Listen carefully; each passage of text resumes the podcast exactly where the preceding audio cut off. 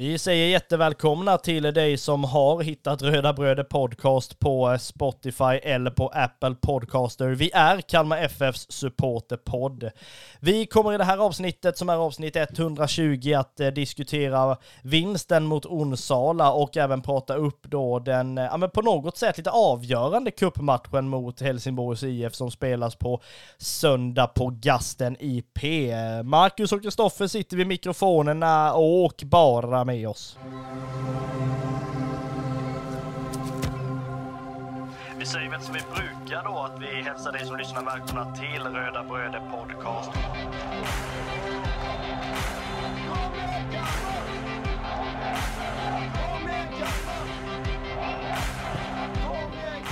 Vi är ju tre bröder som eh, driver en podcast som heter Röda Bröder Podcast. Eh, det är jag, Kristoffer Karlström, och det är min lillebror Marcus och min andra lillebror Andreas. Podcasten handlar bara om Kalmar FF.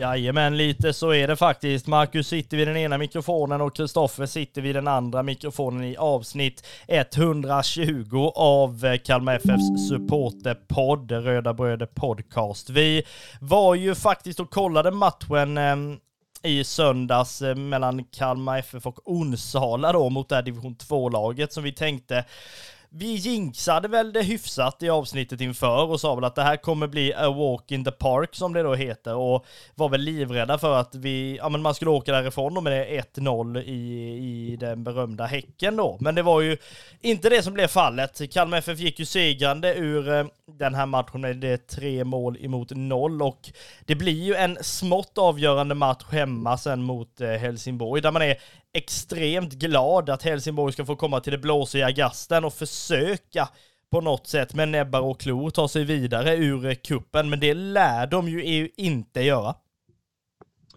Eh, nej, eh, och alltså vi ska ju inte jinxa det här allt för mycket. Vi vet ju att vi, vi får ju tillbaka det med, med råge sen. Eh, det är ju som en, ja, en eh, liten, en ganska stor våg vi brukar få tillbaka sådär när vi jinxar. Men alltså det är klart att så som det har sett ut de här matcherna nu vi har spelat i, i både försäsong och, och även i, i eh, cupmatcherna så är det ju så att vi, vi ser ju starka ut och det, det ser bra ut och vi skapar mycket målchanser och vi gör, vi gör mycket mål.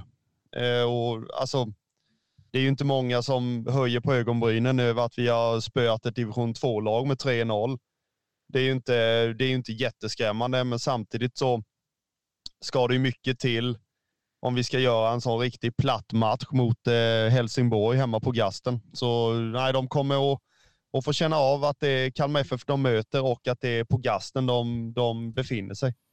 Ja, nej, men det är väl det som är förhoppningarna i alla fall. Vi tänker väl att vi går i den här ordningen i det här avsnittet. Vi kommer prata lite nyheter så här så i inledningen eftersom att det dels är en hel del spekulationer kring eh, de rödvita spelarna.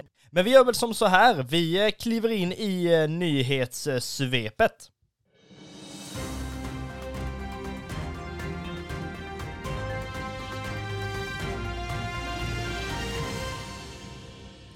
Vi gör väl som så och det är ju som vi har sagt innan lite Eh, ja, men, små spekulationer kring eh, spelare. Någon som det absolut inte är någon spekulation kring, det är ju den gamle trotjänaren Emin Nouri som eh, finns tillbaka i Kalmar FF-organisationen nu då som assisterande tränare bredvid Jens Karlsson och bakom Henrik Jensen. En, ja, var det inte julafton rent liksom kalendermässigt så kan man väl ändå påstå att det var ju en rejäl smällkaramell som Kalmar-supporterna fick fick i ansiktet när eh, den evigt unge och fine Eminori är tillbaka i föreningen. Ja, alltså det, det var ju väldigt glädjande och ehm, eh, jag älskar ju Eminori fullständigt eh, så att jag var, jag var jätteglad när jag fick, fick läsa den här nyheten. Eh, och eh, jag, jag tycker det är helt rätt. Eh, Eminori behövs i, i den miljön och Eh, de eh, spelarna man, man har pratat med och, och före detta spelare i, i föreningen så är det ju så att Eminori är ju en, en klockren ledare och eh, en bra tränare som, som utvecklar de unga och, och är en förebild för, för dem i föreningen. Så att, nej, det, jag tycker det är klockrent och mm, Eminori behövs verkligen på, på bänken i, i allsvenskan. Det här är ju en spelare som eh, ja, men, inte bara har visat sig ha ett eh, rejält rödvitt hjärta, utan även en attityd som jag tror att liksom både spelarna på planen kommer att eh, ja, men dels kunna se upp till och ta efter den här lite, ja men köra över eh, inställningen, att det spelar ingen roll vem som står i vägen, liksom Kalmar går framåt utan pardon, eh, ja men oavsett faktiskt. Och han, han är ju samtidigt då liksom dels känd för ja, men det heta temperamentet, sen är det väl också så att han har ju på något sätt också visat sig vara ja, men en förebild för de yngre spelarna, en, alltså verkligen eh, fanbärare för eh, liksom Kalmar-supporterna som har det liksom någon gång gått riktigt snett och liksom supporterna vill ha det här berömda kvartssamtalet efter matchen. Så är det ju inte så att Eminori på något sätt har eh, men, ryggat utan istället rakryggat gått fram och tagit den diskussionen. Ja, verkligen och, och det kan man ju. Eh, det är ju många som, alltså, som inte vill minnas den här matchen mot eh, Falkenberg hemma när vi, när vi eh, förlorar och, och går till, eh, ja, vi blev väl nästan klara för kvalet där egentligen, men och, och det blev bråk med vår dåvarande tränare eh, med sydostkurvan och, och efter det så, så kommer Nori ut och eh, lugnade de supportrarna som befann sig på sydostkurvan och, och det är ju liksom helt rätt person att, att skicka ut när det, är, när det är just den stämningen och, och den uppgivenheten och, och allting så, så är, är ju Eminori klockren. Och, alltså inte för att jag tror att vi kommer att behöva bevittna något sånt igen så, eh, så tror jag ändå att Eminori betyder så pass mycket för spelargruppen och för oss supportrar så att det, eh, det, det, det blir klockrent liksom. Ja, för att sammanfatta Eminori nu då om siffrorna stämmer så kan man ju säga så att han är en av dem med mest allsvenska matcher i Kalmar FFs historia. Han är också den mest varnade och den mest utvisade spelaren i Kalmar FF genom tiderna när det gäller spel i allsvenskan.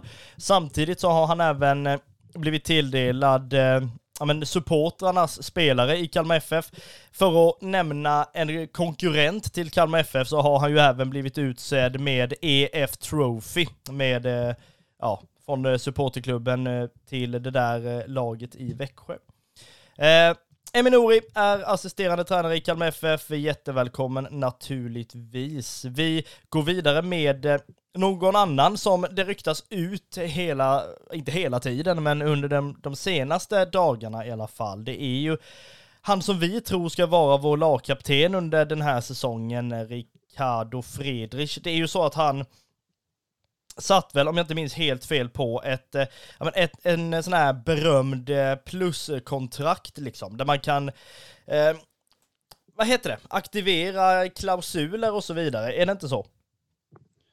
Jo, alltså det är ju sånt här optionsår han sitter på eh, under nästa år egentligen. Han, han sitter ju på ett, ett utgående avtal med ett plus ett år kan man ju säga. Så att efter 2023 så ska ju den här optionen aktiveras då eller att man ja, säger upp den helt enkelt. Eh, så att, eh, och det är ju det är ju någonting som vi absolut inte vill, vill ska hända utan alltså jag vill ju att han förlänger kontraktet snarare och, och stannar kvar i, i föreningen, speciellt nu när han är, är vår lagkapten eh, 2023 och, och betyder så pass mycket för, för laget och, och gruppen och, och, för spelet och för oss supportrar. Så att, alltså han är älskvärd, Ricardo. Han är allsvenskans bästa målvakt. Så att det svider ju om, om han skulle lämna. Det är ju inte så att jag säger att han gör det, men det, det, det är ju liksom inte helt tyst än, ryktesvägarna, utan det, det finns ju fortfarande lite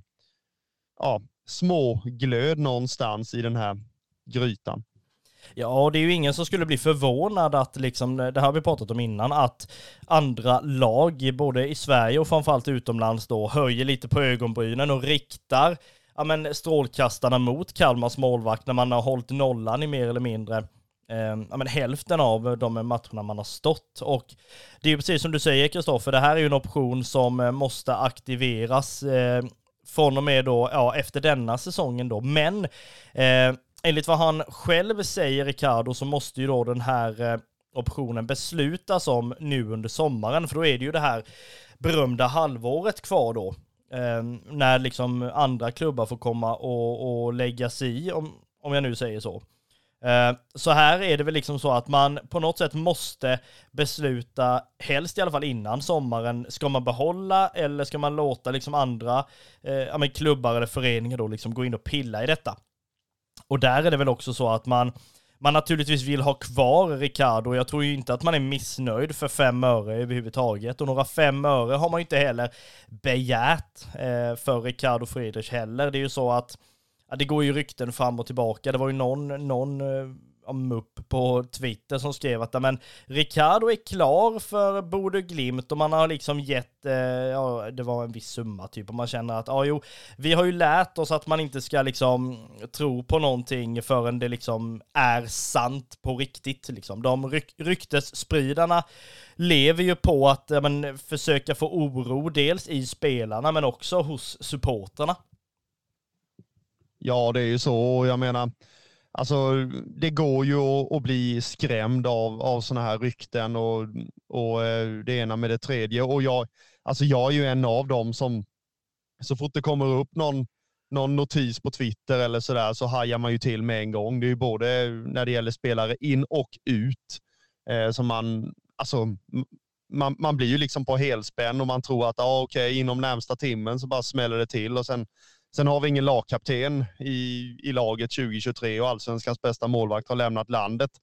Det är ju, alltså jag är ju en av dem som, som är sådär känslo, känslostyrd och, och man har sina demontankar och, och ja, allt möjligt. Men sen samtidigt så är man ju så att man, man hoppas ju att han stannar kvar denna säsongen och alltså förlänger det här kontraktet med det här plus ett året och sen så kan vi sälja honom nästa år i så fall.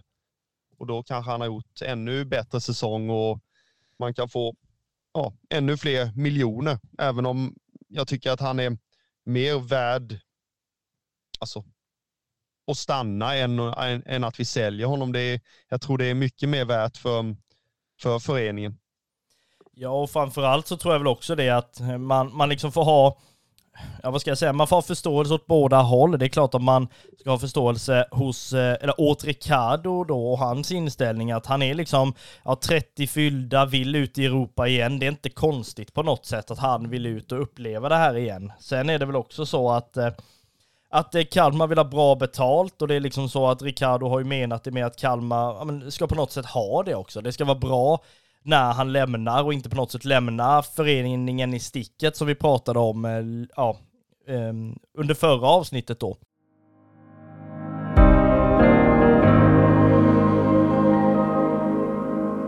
Vinst mot Onsala med noll mål emot tre i rödvita favören. Vi har ju ja, men en, lite småpunkter att snacka om kring den här matchen i alla fall. Det var ju inte så att eh, det på något sätt kändes farligt det här. Vi pratade ju lite inför den här matchen om att ja, ska vi nu verkligen jinxa och hålla på och jävlas inför den här matchen och se till att vi ja, men, åker därifrån med, med 1-0 till Onsala på en feldömd straff i 95. Men det blev ju inte så.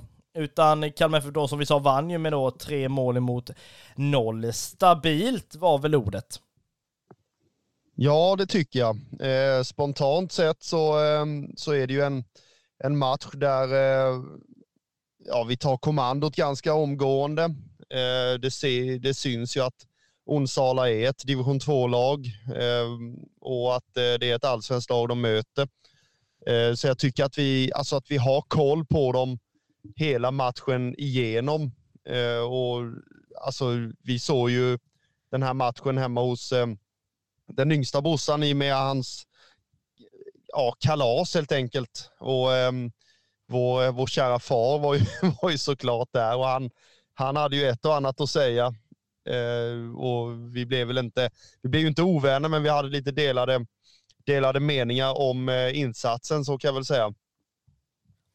Ja men det hade vi ju. Det här är ju en eh, gubbe höll jag på att säga som har följt Kalmar FF under väldigt lång tid och liksom haft säsongskort under lång tid på då eh, på Fredrik Skans innan, eh, innan man flyttade till Guldfågeln då. Men det är, det är ju som du säger, det var lite delade meningar kring att man, eh, ja, hur man ska spela och så vidare. Men det var ju inte på något sätt så att man, eh, menar, att man var besviken eller orolig heller. Liksom så här. Kevin Jensen krutar in 0-1 efter 25 minuter och David, David Olafsson får en varning efter en halvtimme. Det var liksom allting var i sin ordning mer eller mindre. Och sen, man, man känner ju sig ändå ganska så så trygg i den här matchen verkar det som eftersom att man, man liksom leder med 1-0 och man känner att man kan skicka in lite spelare för att liksom ge dem ja, men match i benen med tanke på att man gör tre byten i paus. Det är liksom inte så att man, man på något sätt var oroliga i Kalmar FF-lägret eh, kring den här matchen och ja, jag vet inte om det stämde heller, men när vi kollade statistiken efter matchen sen så har inte Onsala ett skott, inte ens utanför mål. Nej, jag tyckte det var väldigt märkligt att, eh, att de eh, inte ens mäktade med det, men det säger väl en del om, om eh, Kalmar FFs insats och eh, att det var väldigt stabilt eh, och att vi, alltså det var ju en, en dag på jobbet helt enkelt och tittar man på statistiken på FF-sidan då så är det ju så att alltså vi har tre avslut och jag har tre mål. Så ehm, det, det, vi kanske skulle ja, har velat ha lite fler avslut än, än kanske de, de eh, tre som blev mål. Sen så är det ju så att eh, är man hundraprocentig så, så kan man ju inte bli, alltså det kan ju inte bli bättre. Det är ju det jag vill säga. Så nej, en eh, väl genomförd match där många spelare fick välbehövlig speltid och eh, visa att man liksom vill, vill, ville ta chansen när man fick den. Kolla bara på Kevin Jensen, hur han hur han är i sin insats, att han är delaktig. Han kämpar, sliter, får göra mål också, eh, vilket betyder jättemycket för honom med tanke på fjolåret med skador och, och frysbox och lite allt möjligt. Så att är det någon som man vill ska flyga lite högre så är det ju Kevin Jensen och, och jag tycker att han, han, eh, han, han såg bra ut. Det tycker jag. Ja men det tycker jag också. Är det någonting man ändå kan ta med sig från eh, både denna matchen och matchen mot Trelleborg så är det väl så att man har eh, alltså flera spelare som gör mål. Man har i alla fall fem olika målskyttar på de här sex målen. Det är ju då Skrabb, det är eh, Karlsson då i förra matchen, det är Mileta i förra matchen och i denna matchen är det då Kevin Jensen, Mileta Rajovic och då Isak Bjerkebo som då gör vars en pinne i den här eh, matchen. Och det är ju på något sätt som vi har pratat om att det är en styrka i Kalmar FF att liksom dels ha spelare som har visat sig kan göra mål, men samtidigt också då att man sprider ut målskyttet på ett väldigt, väldigt bra sätt. Um, vilket liksom visar på en bredd och man, ja men det här gör ju att man inte behöver vara särskilt ja, orolig höll jag på att säga. Men man, tänk om Mileta drar en baksida i borta en månad eller hur länge man nu är borta med det. Menar, det är ju inte så att man kommer sätta kaffet i halsen och liksom känna att nu är det noll mål framåt. Jag menar, det, vi har alltså folk som kan göra detta. Det har ju bara visat sig framåt. Och pratar vi också spelare som ändå har liksom lyckats nu att komma igång så är det väl Ja men Saku Ylätupa har ju börjat komma igång. Vi har, ja men ja, en utav, i alla fall den spelaren som eh, i mitt tycke gjorde en väldigt bra insats med tanke på att han fick chansen i startelvan nu då och har ju varit sågad innan liksom, eh, ja enligt mig på liksom, ja på inga grunder alls egentligen. Men det, det visar ju också hur olika man kan tycka om saker och ting. Men inblandad i väldigt, väldigt mycket och precis som du säger, Kevin Jensen på nytt här kanske. Ja, alltså det var ju precis som jag sa innan. Jag tycker att han, att han tar för sig denna matchen och, och han gör en väldigt, väldigt fin insats och, och får kröna den med, med ett mål. Det är, det är otroligt viktigt för honom och eh, otroligt viktigt för laget också att man, att man har spelare att, att sätta in som kanske inte är startspelare i dagsläget, men man kliver in och man gör det bra och man gör mål och, och tar chansen när man, när man får den helt enkelt. Och det tycker jag väl att eh, de spelarna som, som fick chansen i elvan till skillnad från förra matchen i Gojani, Elias Olsson och eh, Saku Ylätupa, att, att alla de tog, tog chansen och, och gjorde en bra insats. Eh, Sako Ylätupa tycker jag väl, alltså han fick ju ingen speltid överhuvudtaget mot, eh, mot eh, Trelleborg. Va? Så att, eh, det visar ju att han, han vill in och, och visa att han är att räkna med i, i denna truppen och,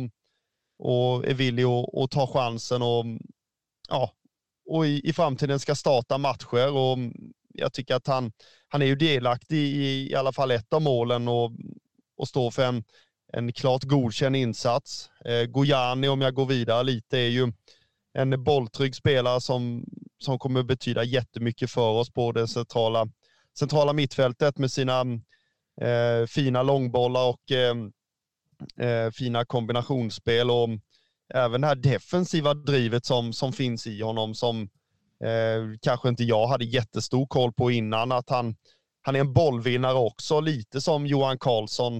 Eh, så att, eh, nej, det, det var väldigt, väldigt positivt och även att e-, Elias Olsson såg stabil ut i, i första halvlek. Det, det tycker jag väl visar att han är på uppgång också. Ja men verkligen och det är, alltså man kan ju nämna många spelare i den här matchen som på något sätt inte var uttömmande för, eh, för Kalmar FF då eh, med tanke på att man vinner med 3-0 och liksom inte, ja, jag höll på att säga att man inte imponerar, men det gör, alltså man imponerar ju men samtidigt så gör man det inte med tanke på att det är liksom ett division 2-lag man möter där det liksom, ja, ska vara skillnad. Eh, och det tycker jag väl verkligen att det är också.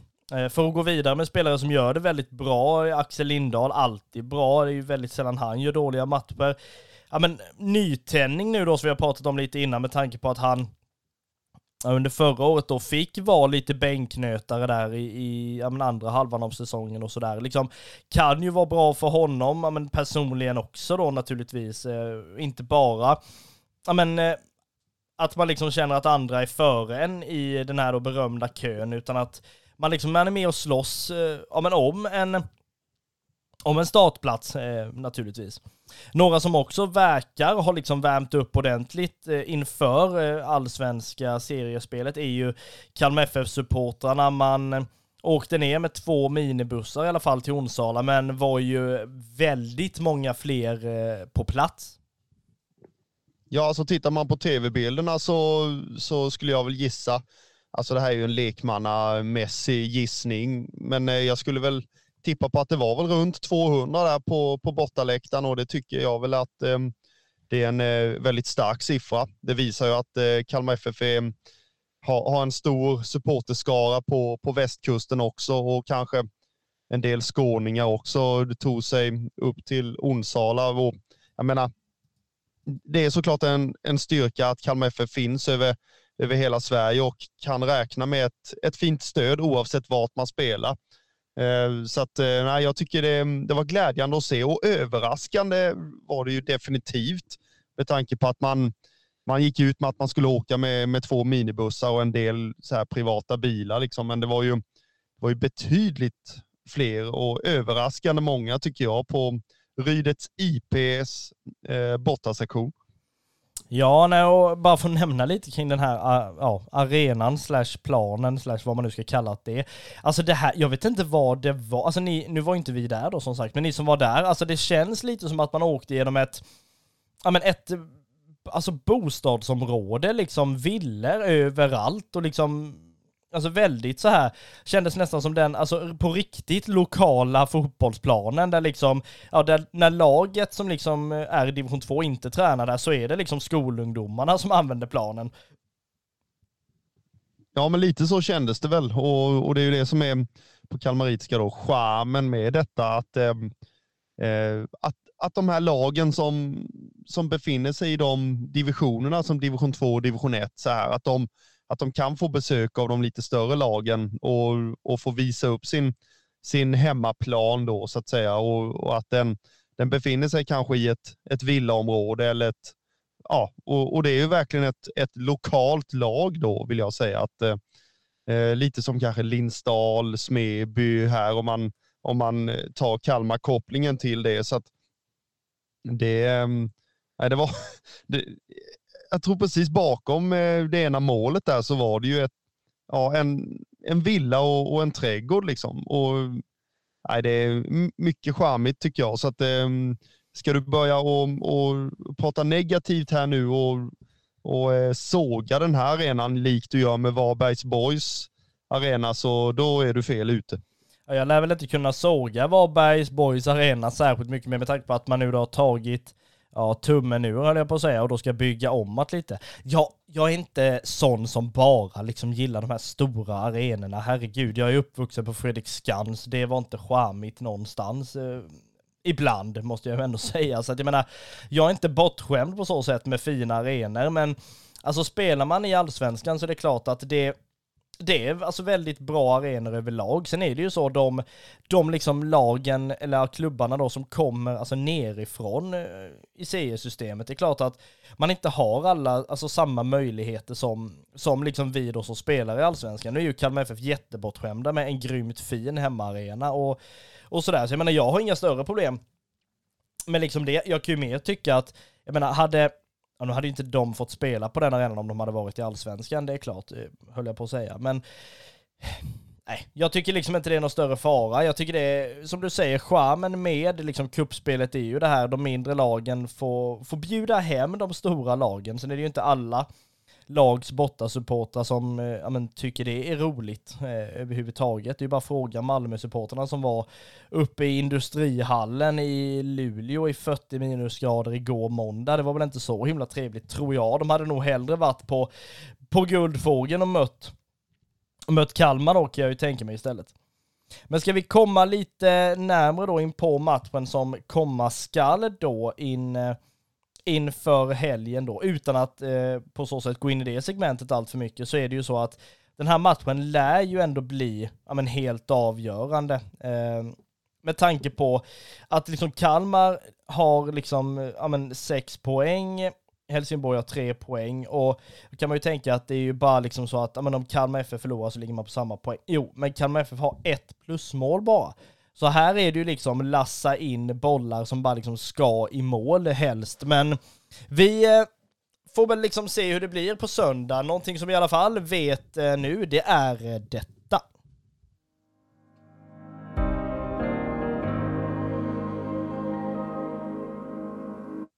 Ni har väl inte glömt att Röda Bröder har en shop i samarbete med Spreadshirt. Här finns allting som du kan behöva för att klä dig rätt till matcherna. Våra egna loggor finns tillgängliga till både dam, herr, de yngre supportarna och de helt nya supportarna. Gå gärna in och botanisera i vår shop för din chans att köpa hem dina Röda Bröder-produkter. Gå in på hemsidan rodabroder.myspreadshop.se Ända sedan jag såg min absolut första match från min pappas knä på Fredrik Skans så var det en självklarhet för mig att få viga mitt liv åt det rödvita laget. Kalmar FF blev laget som jag följt från den dagen som jag inte kunde se spelet för att alla människor satt framför mig till att jag nu idag driver en podcast och tillbringar matcherna från pressläktaren. Historien om en supporterresa heter Från pappas knä till pressläktaren och finns tillgänglig där du köper dina böcker, både på Bokus, Adlibris, i Kalmar FFs shop, men även hos mig personligen, där du alltid får det förmånligaste priset. Till och med premiärmatchen mot Malmö FF så finns boken Från pappas knä till pressläktaren tillgänglig för det förmånliga priset 100 kronor.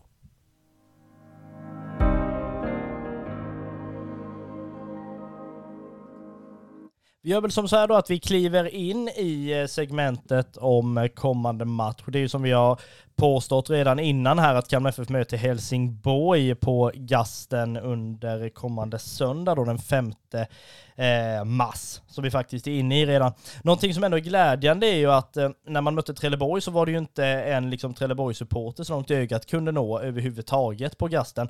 Det lär ju bli ändrat till söndags match med tanke på att helsingborgarnas eh, resa är ju slutsåld. Ehm, och det betyder ju också att det kan vara storbuss eller liksom minibuss. Det kan ju vara ja, mellan 200 och 20 pers, det vet man ju inte. Men bortasupportrar på Gasten, alltid liksom välkommet med, eh, ja, med den läktarkampen som ändå kan eh, infinna sig.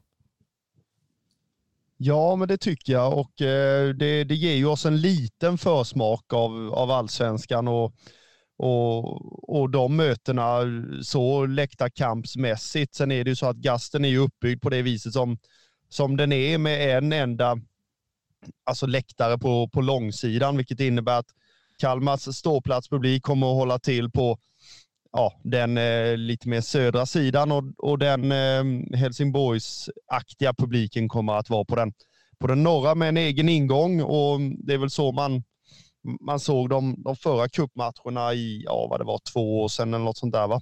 Eh, när Örgryte var där så då fick de vara längst bort med, med en egen ingång och det, det, det kanske är bäst så. Eh, Helsingborg kom ju, precis som du säger, med, med fler borta supportrar än vad Trelleborg gjorde som, som kom med noll. Så att, eh, Kalmar FFs eh, säkerhet och eh, ja, de som jobbar med det kommer att ja, få steppa upp lite och ehm, eh, se till så att det blir ett, ett eh, fint arrangemang på, på Gasten IP med, med både hemmasupportrar och och bortasupportrar som, som jag har varit inne på innan är, är liksom ja, grunden i svensk fotboll att eh, man, får, man får stötta sitt lag eh, både på hemmaplan och bortaplan.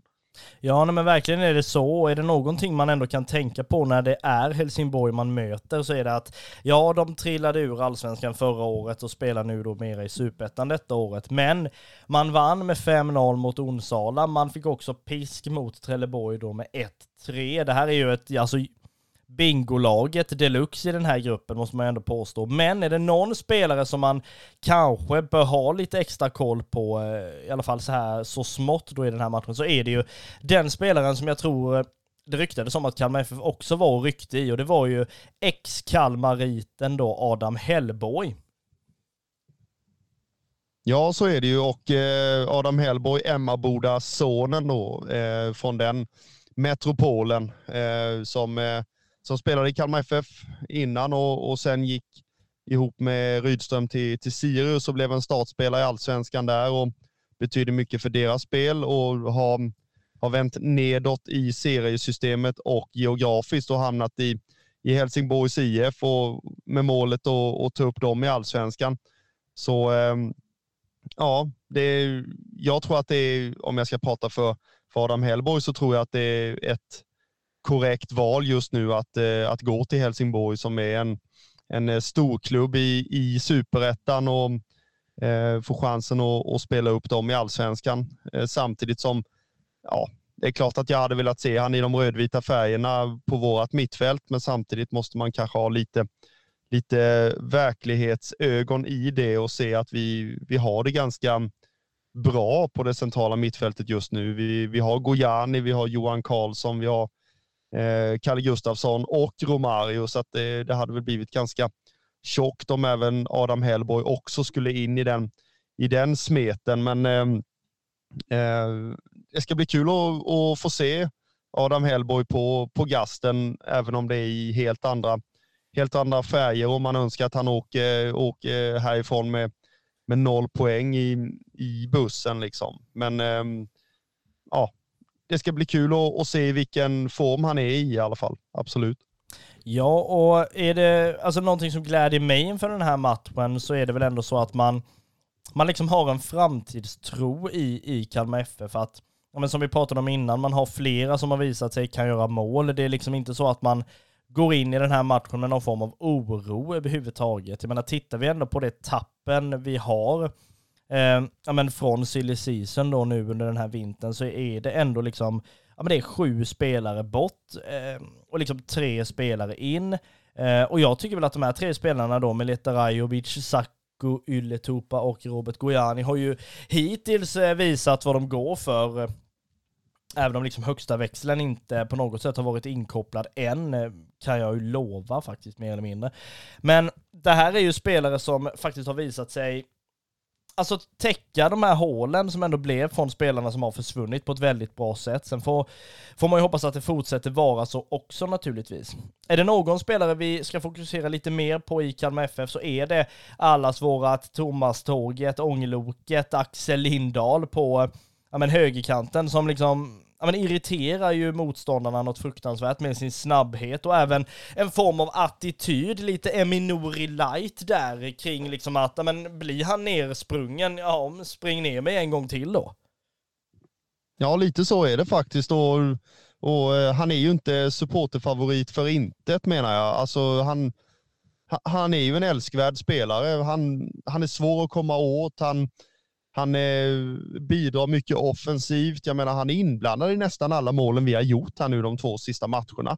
Och det, det säger en del utan att eh, liksom säga för mycket. Men, men jag tycker att han, han har varit riktigt fin alltså och, och det syns att han, att han tog liksom förra året med ja, en nytändning till detta året på något vis. Han, han blev ju bänkad, alltså den andra halvleken av säsongen till förmån från, för Johan Karlsson helt enkelt på, på högerbacksplatsen och, och jag tycker att Axel Lindahl har liksom eh, han har lämnat det bakom sig på något vis och, och börjat om på ny kula och liksom eh, börjat att och, och ta för sig kanske ännu mer och se ännu bättre ut offensivt och, och fortsätter fila på sina defensiva kvaliteter. Men det är ju i, i, den, i det offensiva spelet som han, som han har sina styrkor och är, och är alltså livsfarlig egentligen. Och det är precis som du säger, springer de ner han så då bara ler han åt dem och sen så dribblar han av dem nästa gång och levererar ett inlägg som Mileta Rajovic bara kan raka in. Och, och det samarbetet tycker jag mm, lovar väldigt gott inför framtiden att eh, Mileta Rajovic och Axel Lindahl har hittat ett, ett samarbete och, och en timing i, i det offensiva spelet. Så eh, jag, jag ser fram emot att, att få se Axel Lindahl här på, på, eh, på söndag på Gasten och, och få se hans eh, framfart på, på högerkanten likt ett eh, ånglok. Ja, ni som har tänkt att gå på matchen, det är ju så att eh, vuxna betalar 100 kronor, medlemmar betalar 80 kronor, säsongskortsinnehavare och då eh, ungdomar går ju in gratis då till den här matchen. Så att ni som har möjligheten att ta er till Gasten då och uppleva den här eh, ja, men då avgörande kampen då om att gå vidare till eh, Svenska Kuppens slutspel. Ni ska ju bara ta er dit naturligtvis. Jag vet att Andreas då, den tredje killen i den här podden, han lovade ju liksom kallt och ja, gränsen till regn och hej och hå liksom i förra matchen och så var det ju sol när vi kom dit så vi ska ju inte lyssna på han i det väderleksrapporterna i fortsättningen. Men... Vi ska inte lyssna på honom överhuvudtaget. om vi ska vara sådana. Nej, inte när det gäller tippningar överhuvudtaget. Men annars, annars är det, ja, han är ju inte med i den här podden för intet, så mycket kan man ju säga.